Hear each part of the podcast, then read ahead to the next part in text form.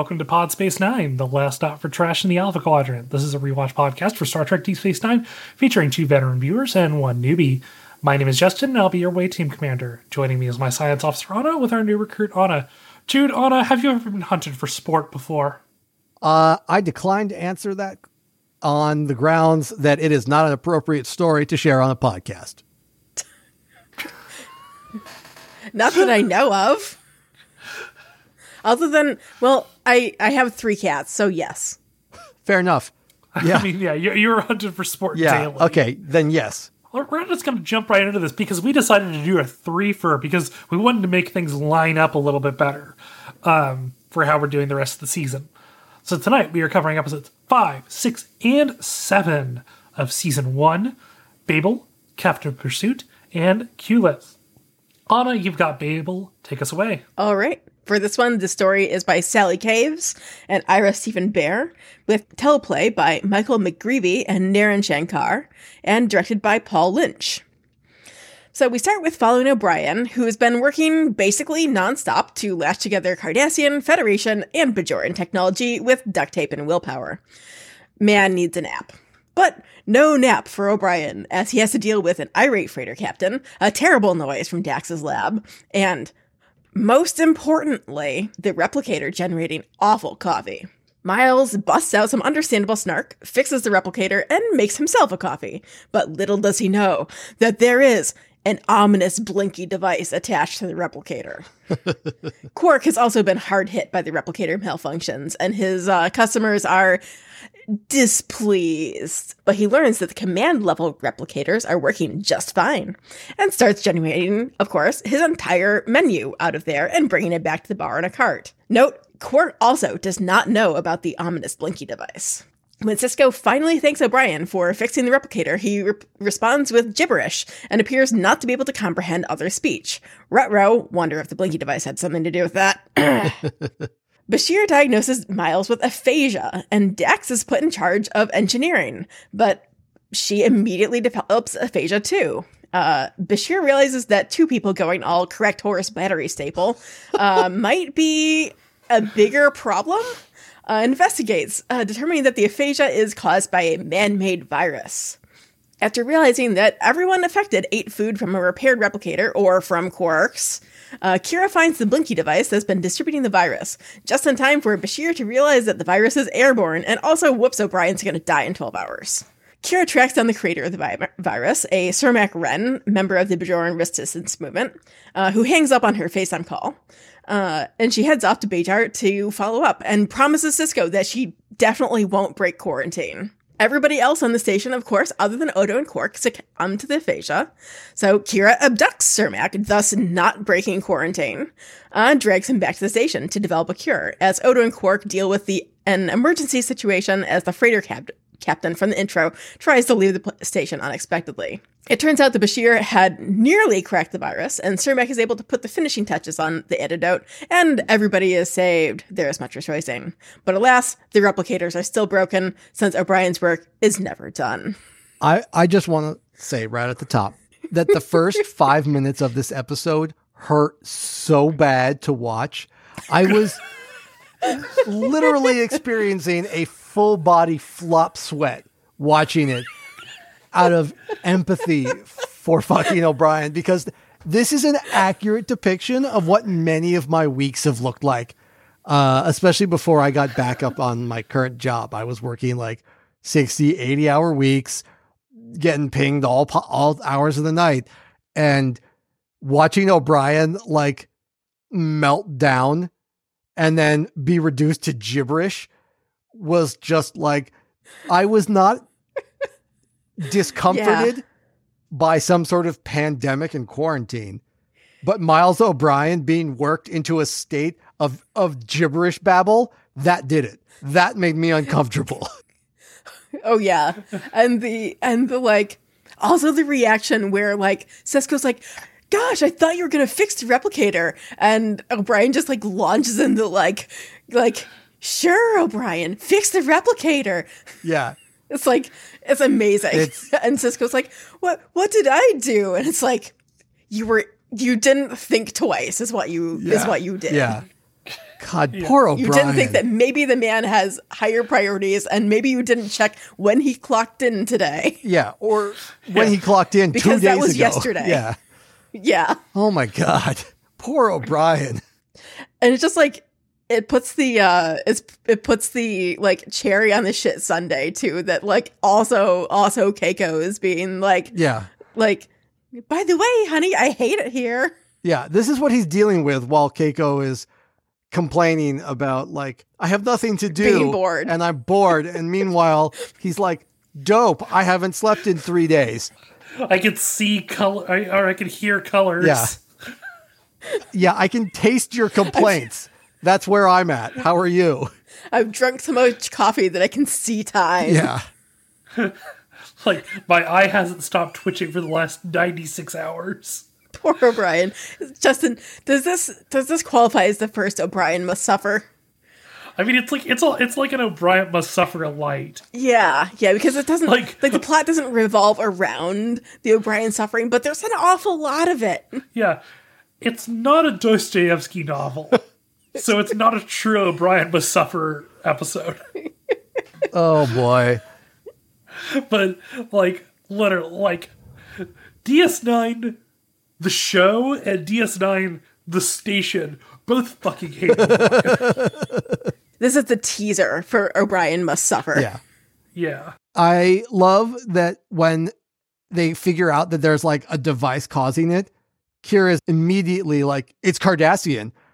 And Sisko, It turns out it's the well, majority. yes, that, but also Sisko is like, okay, but would you like to like prove that? Because Sisko has learned that with Kira, she's going to assume it's Cardassian and has to like ask for proof. It's like, it's not that I don't believe you, but I don't believe you. Like, you're going to have to validate that claim. Because like why would Cardassians put a like random like a virus an aphasia virus device on like a random replicator on the station? Like Yeah. I mean if they were if they were going to build in something like that into the station, then there would probably be some sort of automated system that would, you know, warn the Bajoran workers. Yeah. and, and, you know, there, there it might be like you know, incredibly well thought out with a lot of backup plans, and- Contingencies. Yeah, because the Cardassians are kind of thorough like that. Oh man. I I just The noise. the I just love the way that Kira I, I just love th- Sisko's face when he's like, "Okay, I hear that you think it's the Cardassians. Would you like to tell me why besides the fact that you hate the Cardassians?" Like Yeah. Um, my other favorite moment in this episode was uh when they finally do figure out that it's uh Bajoran terrorists and they're they they're like, "Oh, but it was like 12 years ago." And Odo's like, "That was before my time." At pains to point out that you couldn't, you know, nobody would have snuck shit into the replicators when he was on duty. All the bullshit that's happened in the last four episodes, that doesn't count. This this bullshit doesn't fly on his watch. But like all the horse shit that has happened is, you know, that doesn't count. Oh, this will this will be this will be a recurring theme. I love that Quark tried. Like, first of all, Quark is Station's great. put under emergency, emergency quarantine. Congrats to the Federation for having like basic safety, like you know, attempting basic- attempting basic attempting. But Quark tried to reason that he is an essential service. Is the Wow. funniest shit in 2023. yeah I mean, if the whole station is already infected, I don't entirely disagree. People gotta eat. Yeah. yeah Uh, granted, he is also a super spreader, so there's that. uh, i Quark is so good in this episode, just in general. Like, a we have a nefarious scheme from him, like which is always great. Like the these kind of like like low key nefarious schemes where it's like just petty shit Yeah, yeah. Like are like some of the best Quark. we'll talk about this in, with with the next episode. This kind of like shenanigan is totally good and like totally fine from Quark. Some of Quark's Yeah. shenanigans not not as much, but Yeah, yeah, uh, this one I like, uh, and it does feel very like he's just trying to make a buck. You know, he's just Yeah. trying to make a buck under a hard circumstance.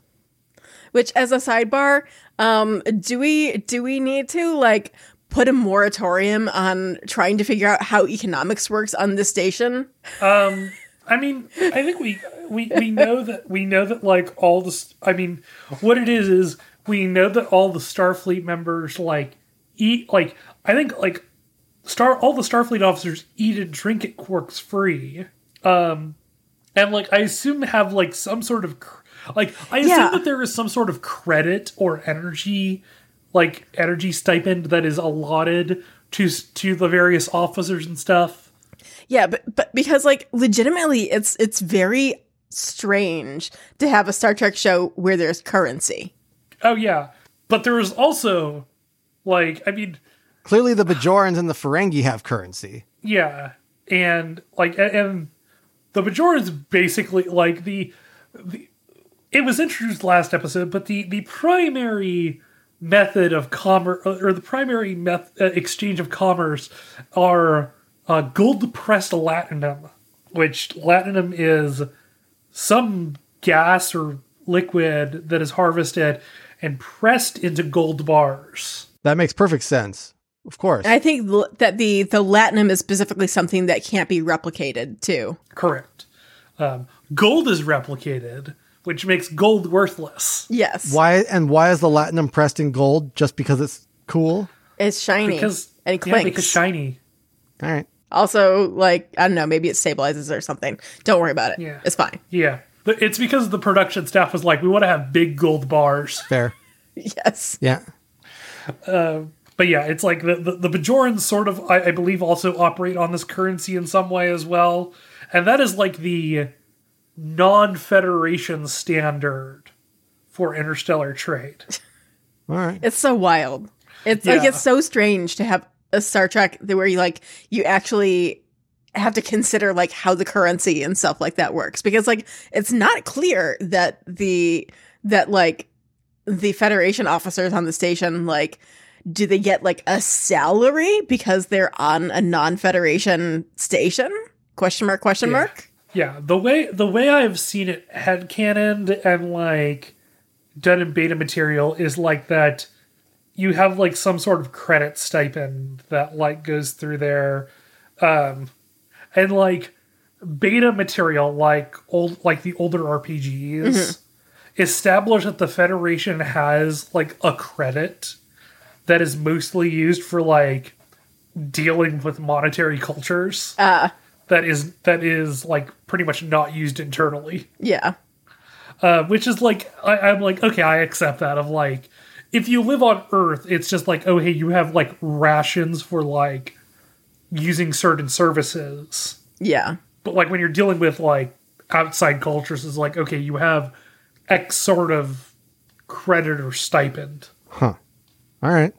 It's very like yeah. It's yeah, very it- it's, weird. It's one of those things. Like yeah, it's the the explanations I see of it that are like are more fun than are, are fun, but it's like for the for like the actual internal logic of the show. Don't worry about it. Yeah, yeah. Like, and that's why I'm saying, like, talk about it once and then we'll just, like, set it aside and, like, it's Yeah. fine.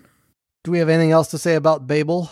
Um, Sisko really needs to, like, pay better attention to his staff and, like, what sort of hours they're working. Yeah, get get fucking O'Brien some support staff, my dude. D- yeah, does he Yeah. even have, Justen, does he even have a staff right now? Well, he's got like he's got. I mean, there's there's like a couple Starfleet engineers who we see in this episode, Yeah. but we're not gonna see like He doesn't have, like, a actual staff at this point. Yeah, he doesn't have like his big Bajoran maintenance crew. Because as the station gets bigger, he will get like Bajoran crew officers who will who like show up a lot more.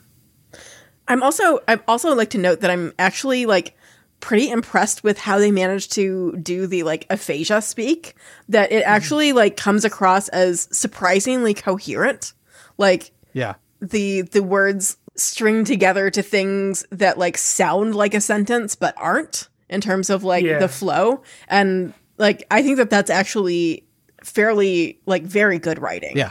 just as a small detail I was gonna say I also think um Kira's solution to the problem of the guy of well, you don't want to help? Great. Uh I'll kidnap you and infect you with the virus to motivate you to solve to to, to cure it is wildly unethical, but very much a Kira solution. Yeah. Wildly unethical. Gets the gets the job done. That sounds like Kira's MO. A little bit. Yeah, no, it, it- she was not required to take Starfleet Academy's Ethics 101 course. Yeah, I feel like she kind of took her ethics course on the streets. A fun thing, uh, uh, Naren, uh, Nar- Naren Shankar, who did some rewrites for this episode and is credited as part of this teleplay, is a I know that name because he is one of the show because he's done a bunch of stuff in television. He was on TNG, uh, but he's done a bunch of stuff, including like CSI, Farscape, and was one of the showrunners for The Expanse. That's Yes. where I know that name. Yes. Yeah, it was like I'm like, wait a minute, I know that. Wild. Yeah. Huh. Cool. And one last Yes. one. Uh, I was going to say one last thing, which is that I think that this is like a super good episode for the like Odo Quark relationship. Actually, Yes. Yeah. um, that both of it's and it's a great episode for Quark in general. That like we've got his nefarious little scheme. We've got him like like you know. Well, I didn't say I was going to do it for free. I'll bill you later. um, we've got him actually being pretty competent at like station operations and and the two of them like both bickering and working together and like and and like having to trust each other is like peak quark odo shit yeah. Yeah, I it's it's like it's and it's like we we learned that like Quark on some level has a good heart. Like Yeah. like we get the indications of that. And my my favorite line delivery in this episode is the is the I spent eight years on a on a Ferengi freighter. I must have seen the pro- procedure do- done hundreds of times. Witnessed? You you never did it? Energizing. Armin Shimerman is just so good Yeah. like Wow, it's- He incredible very much enjoys clearly very much enjoys this character. You could you can definitely hear He's it. delightful. yeah All right. Uh episode 6 is Captive Pursuit. Story by Jill Sherman Donner, teleplay by Jill Sherman Donner and Michael Piller, directed by Corey Allen. Our episode opens on the information that Quark is a sexual predator. Ah, the 90s. I love that. That's what a great like uh transition there. no, quark is great and also a sexual predator Yeah. Oh, the 90s, when this was quirky and not a disqualifier from a quir- character being sympathetic. Uh, Sisko assures the Dabo girl, who has brought her contract to him, uh, that the problem uh, that she will not be held to the provision in said contract that says that she must do Quark sexual favors. Don't worry, we're gonna talk more about Quark's sexy sex life in the next episode. Oh, well. good. Looking forward to it. Uh, Sisko's talk with the Dabo girl is interrupted by an unknown ship coming through the wormhole. O'Brien tractors it in, saving it from blowing up. The pilot seems to have not known about the wormhole and is distressed about his ship. Sisko sends O'Brien to meet the new alien at the airlock, as it's, he seems to have respond, responded to O'Brien's offer of help. He arrives to discover a seemingly empty ship and that the alien has chameleon like abilities. The alien seems to be in a huge hurry and introduces himself as Tosk, though O'Brien isn't sure if that's its species or personal name. O'Brien leads the alien onto the promenade. Tosk is extremely jumpy and nervous, but also curious.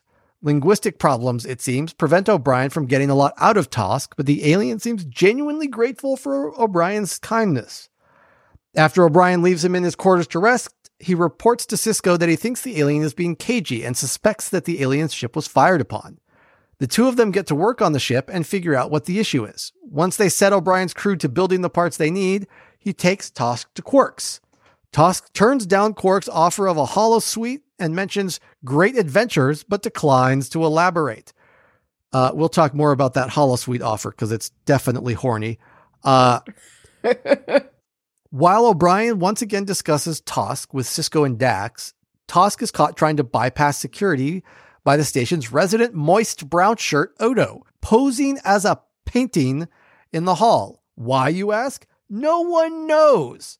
Is he just hanging on halls and random places for funsies? Who can tell? Uh, when asked why he was tampering with the security, Tosk says, I cannot discuss it and allow me to die with honor. In due course, a new ship comes through, matching Tosk's ship. They scan the station and attack, knocking out shields, then beaming aboard. They engage in a firefight with the security staff before breaking into the brig and find Tosk. When they fight, find Tosk, they call off the fight and explain they are hunters and Tosk is the prey. Sisko refuses to hand over Tosk and threatens to destroy their ship until they talk about it. Sisko meets with the head hunter and lectures him for disrupting the station at a minimum, to say nothing of the barbarism of their practices. However, under the Prime Directive, he can't deny turning Tosk over unless Tosk asks for asylum. How many times can I say Tosk? Let's find out. But Tosk doesn't want asylum. He wants to die with honor. O'Brien can't understand it and ends up at Quark's grousing. Uh, and in doing so, figures out how to help him.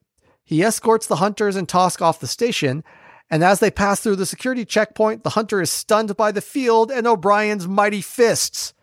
Uh, he gets Tosk to his ship. Sisko suggests Odo take his time stopping him.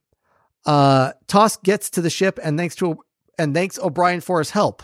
Uh, in his own way, I presume that's what "die with honor" means. Uh, Sisko, as O'Brien predicts, does not punish O'Brien, but does get a talking to. In the end, however, uh, he makes it clear to O'Brien that he let the alien go. This episode is a bit of a roller coaster. yeah. Uh, it's a weird one. Yeah, I I love like good dude O'Brien, but I could care less mm-hmm. about this plot ultimately. But yeah. also, there's a lot of funny, weird stuff going on in it. Yeah, yeah. like I love Welcome the to Deep Space Nine. I love the the t the like TOS era junky hunter costumes. Yeah. The the the worst predators. Yeah. It's like it's it's it's like it's like the predator but like no budget and not cool. I mean like these guys look very uncool, which I think definitely helps this episode. Yeah, yeah. These are the people like these dudes, if they were here today, they are the people using like anti-material rifles on hogs out of helicopters. Yeah.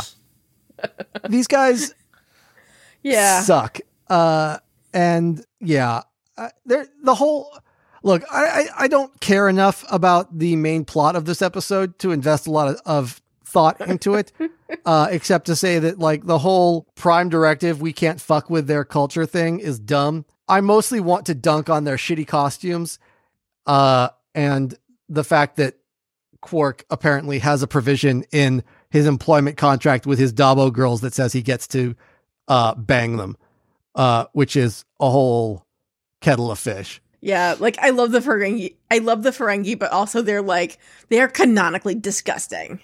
Yes. Yeah, they, no, they are a complex species. Yeah, I mean they're like we. Yeah, it's been established in previous episodes that they're wildly misogynistic, so it's not exactly surprising. Yeah. Um, but I, I think it's a a gross artifact of the 90s that like you could put that in a character you could you could have a part of your what do you call it your cast of characters your ensemble cast you could have one of your ensemble cast do something eminently cancelable by 2020's metrics and have it just be like a background joke in the opening of an episode yeah yeah there's I don't know if you guys are aware of uh the Orville show, Seth MacFarlane's Orville. Aware of it, have not watched it. So I'm vaguely aware of it, mostly just because I keep getting clips of it on TikTok, but I actually have watched a few episodes of it. Um, but I do like that they have a takedown of Klingon Ferengi culture in the show in the form of a race that is all male that like very aggressively lampoons some of the 90s in like we don't have to put this in the episode zathras but it, it is does an interesting job of like it starts out being like sort of jokey but it becomes like a really mm-hmm. interesting like commentary on but also loving tribute to tng but the, mm-hmm. the are an all male race but then it it it, bec- it comes out that they actually like there are females of the race but they just don't acknowledge them when a female is born they like do a surgery to turn them male, and it's this whole thing. And so they ha- it, it's a very interesting commentary on these like fundamentally misogynistic race tropes from uh, early star- like '90s Star Trek. It's interesting. Um, Yeah. If you're a big Star Trek fan, I think it's ac- it, it would be worth like checking it out if you can stomach the Seth MacFarlane humor because it does have some of that humor in it. But as a as a TNG fan, for like the commentary on TNG, I think it's really interesting. I, I do like that Odo get like completely jobs out and gets Worfed, Yeah, as it were. In this Yeah. episode of like like he doesn't he doesn't get taken down a ton as much as like a Worf used to like mu- Worf was a jobber to the stars. Yeah. um, like he'd make any he'd make anybody look good. Um but like yeah, I like Odo just like beefs it in this episode, which I thought I find what funny. would have happened Yeah. if he had gone like Liquid Man and like slapped some of these bitches with tendrils? Would they have absolutely lost their That- shit? What would have happened is that the episode would have gone over its CGI budget. Yeah, exactly. All right, fair enough. Um, yeah, because they had to have him dissolve off the wall as a weird as a CGI goo thing in the Yeah. okay, already. can we get can we can we talk about yeah, this? no. If you are visiting Deep Space Nine, always be on the on the lookout for Paintings, like buckets. misplaced Chairs. like misplaced art or misplaced furniture. Yeah. But no, why there? Is he just randomly hanging in hallways? Because there's no. Because it was near where the weapons were. But how did he know? How did he know? Is he just he has a special Because he, has he- a special fascist fascist telepathy. Lets and he's and he's are- sitting there in his panopticon too. Yeah, probably. Yeah, he has like security monitors in his office. God, I really I respect that the character they've created is good, and that's why I don't like Odo. But I really don't like Odo. He is He's very Odo. Although I do like when Sisko's like, take your time, and Odo's like, okay. And he does this like super like slow man saunter. It's practically a funny walk from Monty Python as he's like slowly walking across ops. Look how slow I can walk. This is how I learned to imitate humanoids. Aren't I good at this? Like it's a very silly walk. Actually, um, realizing now that we're talking about Odo, we never talked about the pail, did we? No, Oh, we, we did did not, not. talk about the bucket. Um, yes. Yeah, No, my So, man, uh, my so man listeners- dissolves into goo Yeah. and sits in a in like just slinks around in a bucket for eight hours. what fucking race Finish your thought, please. I'm look. I'm excited to see where it goes. What race what's the evolutionary logic behind a, a race that has to li- that has to, like i get it we sleep we just lay on the floor eight hours a day i get that Yeah, no. I mean, hey, it's it, you, sometimes you got to just go back to your natural, go back to your natural state and be a goo puddle for you know a while. i mean i do you know, know, honestly, like I, you know, I could go for just like being goo for eight hours a day. Like, you know, it doesn't seem like the it doesn't seem like the worst. It seems very relaxing. i mean i do know a little bit about like the future plot lines here. Like i said i'm not ignorant i'm not totally ignorant of ds9's storylines. So i do know that like there's more to odo's species the, the whole like changeling thing. Uh so it's not as though his species evolved to like live in a live in a uh a, you know a, a chamber pot eight hours a night yeah, that- no, it's not. Yeah, it's not that, that he. yeah, that is what he has not he's that is what he has adapted to do in lieu Yeah. of uh, uh, a better solution I would. Yeah. I think it's better. It's it's better put to say that like his species' natural state is the goo puddle, but like holding a shape takes like energy. Yeah. And so like it's less sleeping and more like regenerating after he's like spent all the energy to like interact with yeah people who don't turn into goo. yeah Yeah, In some ways I feel like it's closer to like him needing to recharge after like masking all day. yeah yeah i can see that Yeah, I yeah, it, it's. I mean, I also think that it is in, entirely in character for Odo, who is somebody who is incredibly self-loathing. To think I need to be in a garbage bucket for eight hours. yeah i right? Why not a oh, bathtub? Oh, buddy. Why not a nice? Why not get a bed? And like because he just yeah. a nice. Why not get like a nice, like concave bed and like puddle into the bed? He's not water. He doesn't soak into things. I mean, why why not even just like a really nice punch bowl or something? Yeah. Why a pail? Why a? Why the most trash canny fucking thing he can find? Because The he's a- answer will the answer will end up being because he was raised by fascists. All right. yeah. Yeah, we'll, we'll get there. You know, we will see what that looks like down the road. I don't. I don't remember when that episode is, where we meet Odo's dad. It might be in season two actually, I. I'm like. I'm trying to because remember it's this. before it's before like Yeah. the things happen. one of my favorite other things about this episode is uh Quark's reaction to being called barkeep by O'Brien is so good. He is so viscerally opposed to it and O'Brien is just like, "Okay, barkeep." It's good. I like that a lot. It's it's actually a really nice O'Brien episode. It is. Like, you know, he does a like good job communicating with this alien and like, you know, getting him to like, you know, getting Tosk to like work with him and you know fix the ship and like you know Yeah. collaboration even with like lam- language barriers like you know o'brien's got o'brien's like got skills Yeah. Yeah, he, Like, he has good beyond just fixing everyman energy in this episode.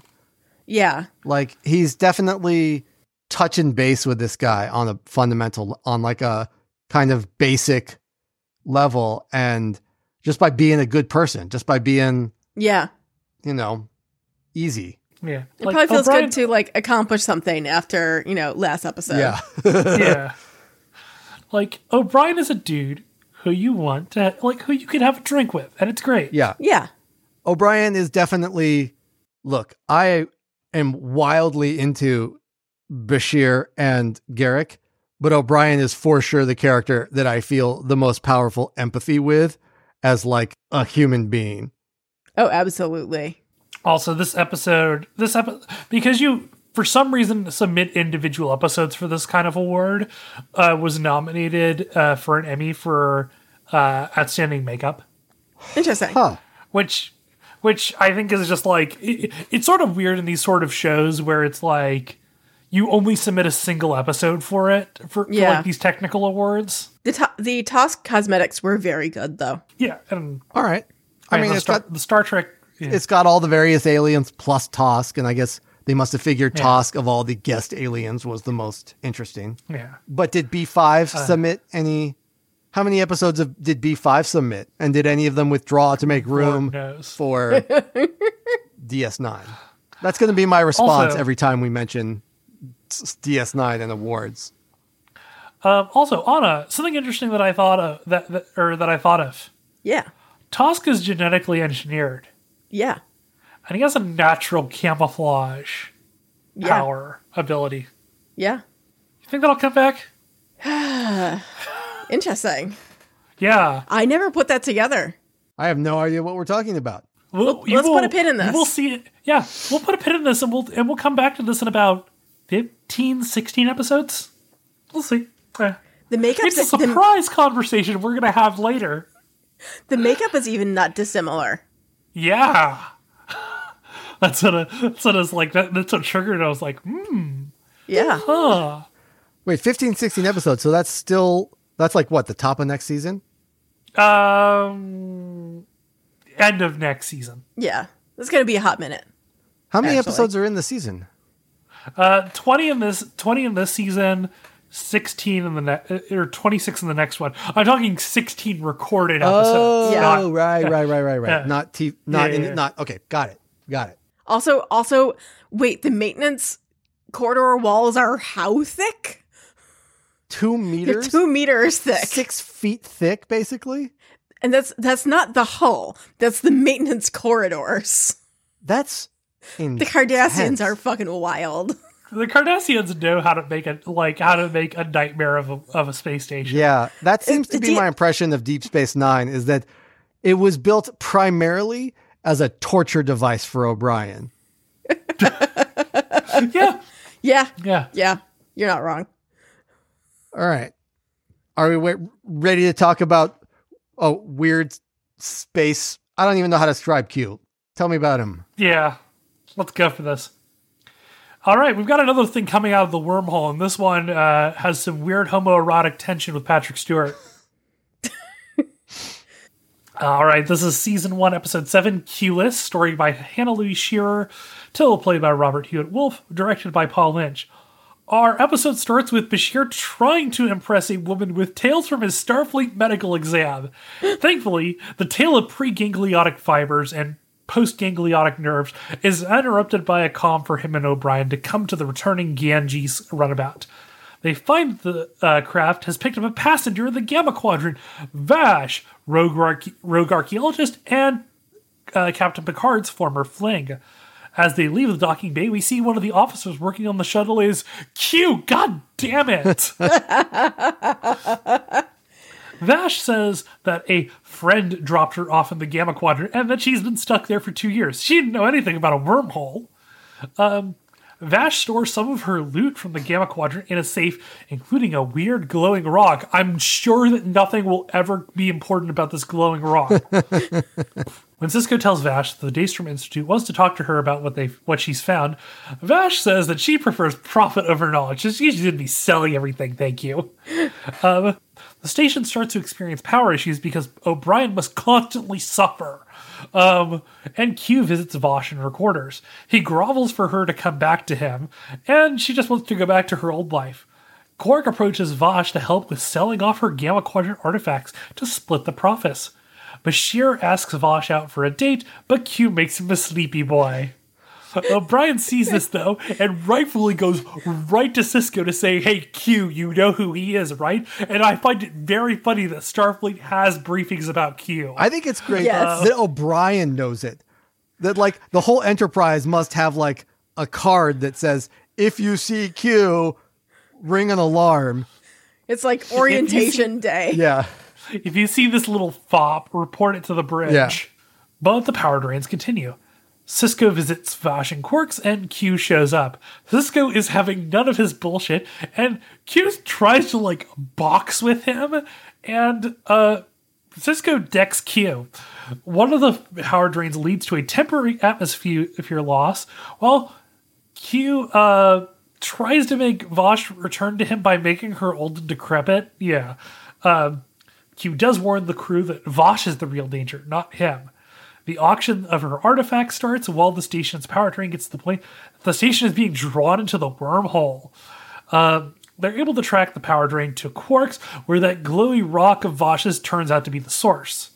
They beam off the station, and the rock turns into a life form of some sort that travels back to the wormhole.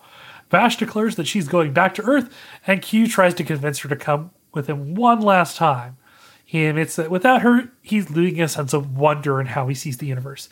As Q leaves, she starts talking to Quark about, you know, maybe some more archaeological digs for profit wouldn't be too bad.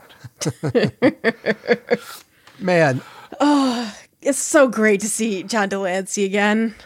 Would it surprise you to learn that this was a sweeps week episode? no. I man, where do you start with a Q episode? A, I love that Sisko has such a different response to Q than Yeah. like Picard treats Q with like exasperation, but also like a weird kind of deference. Yeah. Whereas Sisko is just like, nah, man, fuck off my station.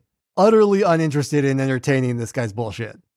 Yeah. Yeah, absolutely. And like and like Q tries to like be like, "Oh, you're easier to provoke," but like really he's not actually. Yeah, he's just gotten way less patience. Yeah. Way le- or not even less patience. He's just less in- he's just not interested in entertaining Q's horseshit. Yeah. He d- he he doesn't want to play along with Q. Yeah. And Picard like kind of always does. Yeah. I I do love that O'Brien is the one who's like, "Oh, fuck this guy." Yeah. I don't know about Vash. Uh, I feel like unless we're talking about Doctor Crusher, all of Picard's romantic interests are so dubious to me. Although I do love the idea that like one of his romantic interests would basically be Indiana Jones. Yeah, Like yeah. Indiana Jones in a space skirt. Because that's that's who he like kind of deep down wants to be, but he's like too stuck up and like Yeah. you know duty bound to be that person. Yeah. Yeah, like Vash is like a character I actually enjoy. I like I enjoy Vash here when she's like separated from Picard because she gets to just be, oh hey, I'm a mercenary, Yeah. Um, which overall I like. Um I don't particularly like Q in this episode. Interesting. It feels like they are trying to set him up as a recurring character, and I don't know. Q groveling and trying to get back uh, uh, uh, his ex is not interesting to me. It doesn't feel very Q-y. Like I would Yeah. say that it feels very QE to me. well, here, I- yeah. here's the thing. Like Hi- him groveling and like being pathetic is in is like is very in character. I just don't think it's like. I think that it's much more interesting when it's like. I have something that I'm trying to share with you about the greater universe, and you're not understanding it. Come on, Picard, please. I, I think my thing with it is that the fun the fun Q episodes are the ones where fundamentally Q has an agenda. Some even if it's fucking petty and trivial agenda. And then this one, all he wants is like, to get back with his ex. Yeah. And it's not even like and his motivation is even like more petty than that. It's like he's just so bored that he needs someone else to not be bored. And see, what's funny is that I feel like that's like some of the characterization that I like the best about Q is that like, you know, If they had explored that, I, Yeah. I think that would have made it a more interesting episode. Mm-hmm. But they don't. But like the thing where like fundamentally Q is bored all the time. Um Yeah, and like the only way that he can like experience joy or whatever is like manip- you know engaging engaging with you know mortals in some way Yeah. and like that just often ends up being him like manipulating and toying with them and being a jackass yeah. I do like the thing of like, oh hey, when I was when I was able, when I saw things in the galaxy through you, I was able to see them with a sense of wonder I never had before. Like that is Yeah. cool. And I wish that had been the focus of the episode. Yeah. agreed. yeah and like and like that piece of characterization also helps explain like why he hassles the enterprise so much right is mm-hmm. like Because they're the ones You out know- exploring the weird stuff. right Yeah. Um, also i have to say that when q is like these mating rituals you humans indulge in are really quite disgusting i'm like you won't be saying that during voyager I, I, I think the most the most criminally heterosexual thing ever is the the vo- is the Voyager stuff with Q. I know, right? Oh, also uh, on that note, I would like to say that uh, apparently from Memory Alpha, there's a hilarious outtake um, from the fight scene between Sisko and Q, where John de Lancie replied to Avery Brooks's order to bring back the Deep Space Nine inhabitants with the alternate line, "Or what? What? You'll ravish me." That's so good. Why didn't they keep that? but it, it gets better. It gets better. Um, so de Lancie apparently started to laugh and apologize, and Avery Brooks replied with, "I might."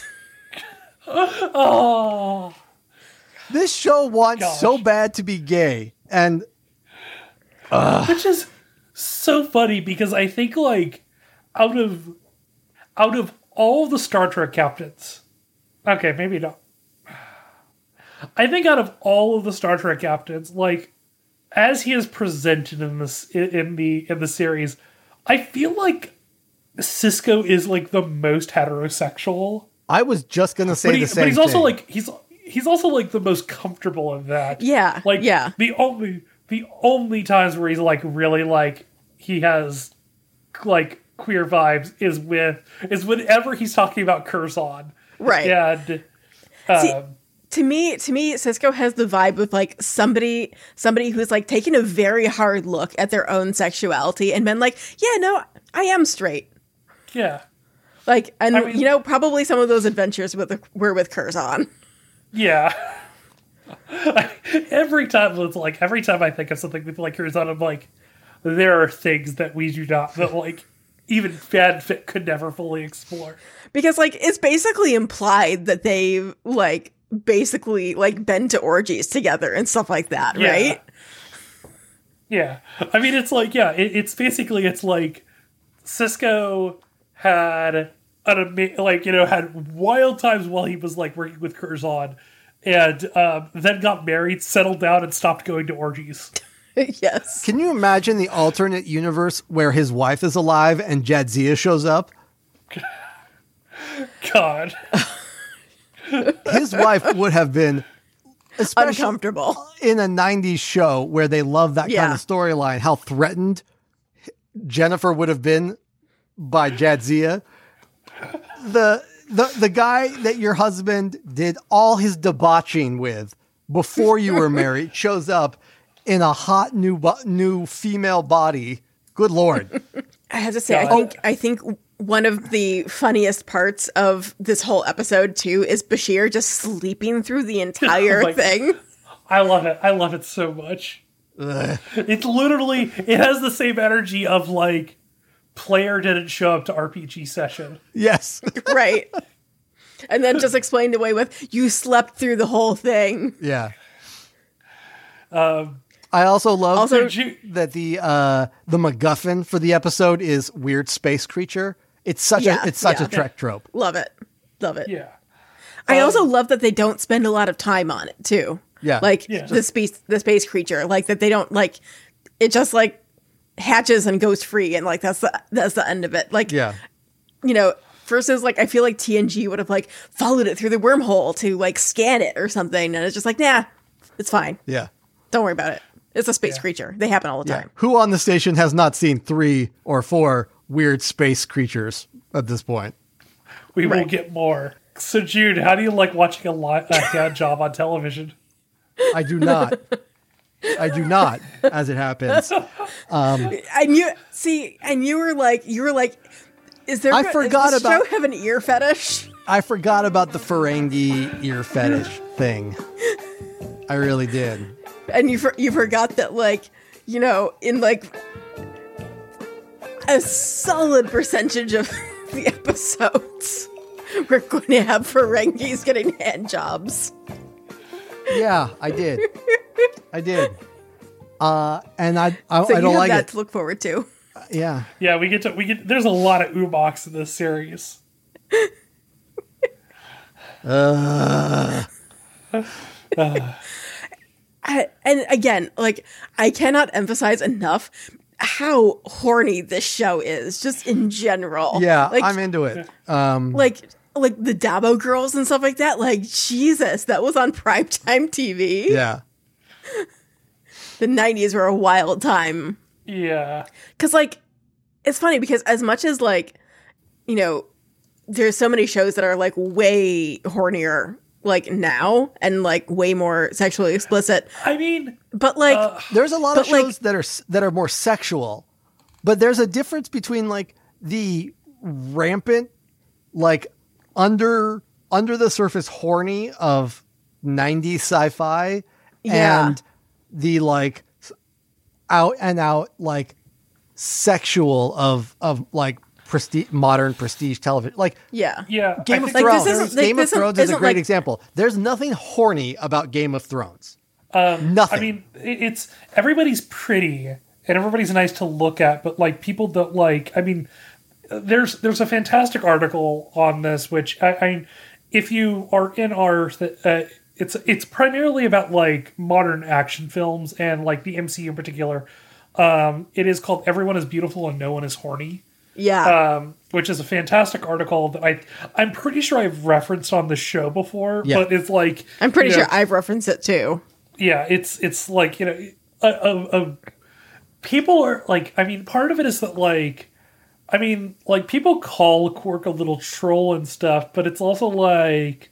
I mean, Vash is Vash gives him a hand job so that she can get a better business deal Right. and like and doesn't like say and you know like and Vash like is very mercenary about things, but she's also like, but she's like, she's never like, no, you're like, Q is the one who's calling Quark a disgusting little troll, and Vash is like, no, he's useful.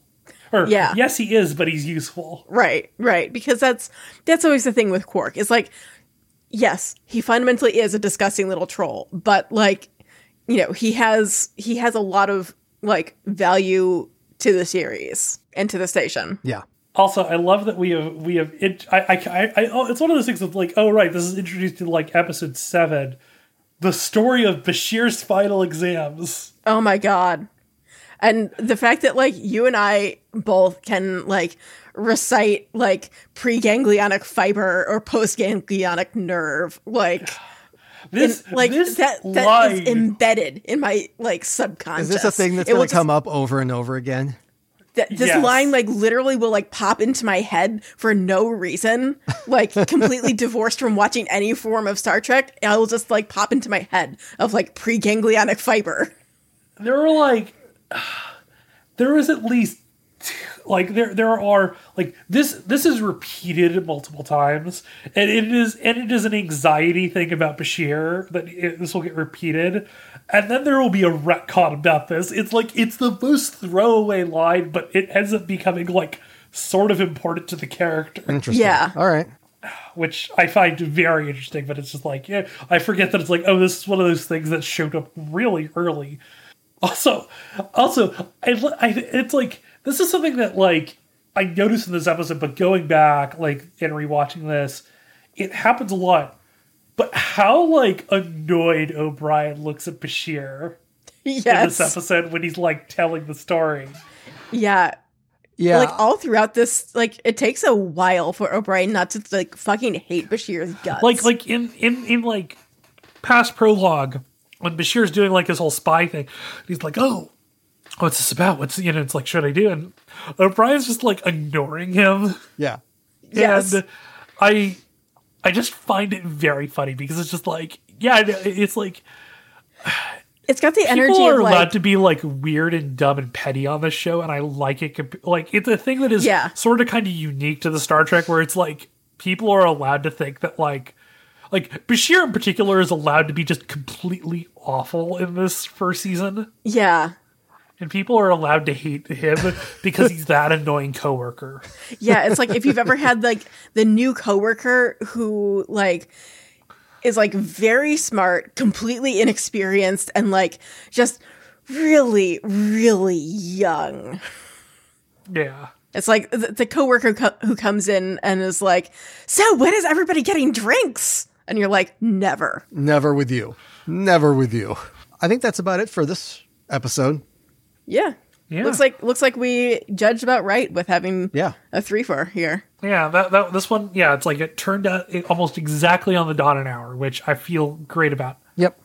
So, next time, um, we will be having our first guest episode. Woo! Exciting. Uh, friend of the pod and repeat guest Velvet Dragon will be joining us because we're going to be covering episodes 8 and 9 of season 1, Dax and the Passenger. Until next time, just, just keep circling. Keep circling. Just keep circling. Just keep circling. Yeah, Just keep circling. just keep circling. Just keep circling. just keep circling.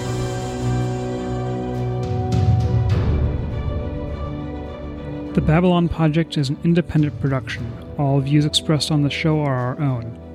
Clips from the original show remain property of the original owner. Music information can be found in the show notes. The rest of the show is licensed under a Creative Commons 4.0 share alike no derivatives license.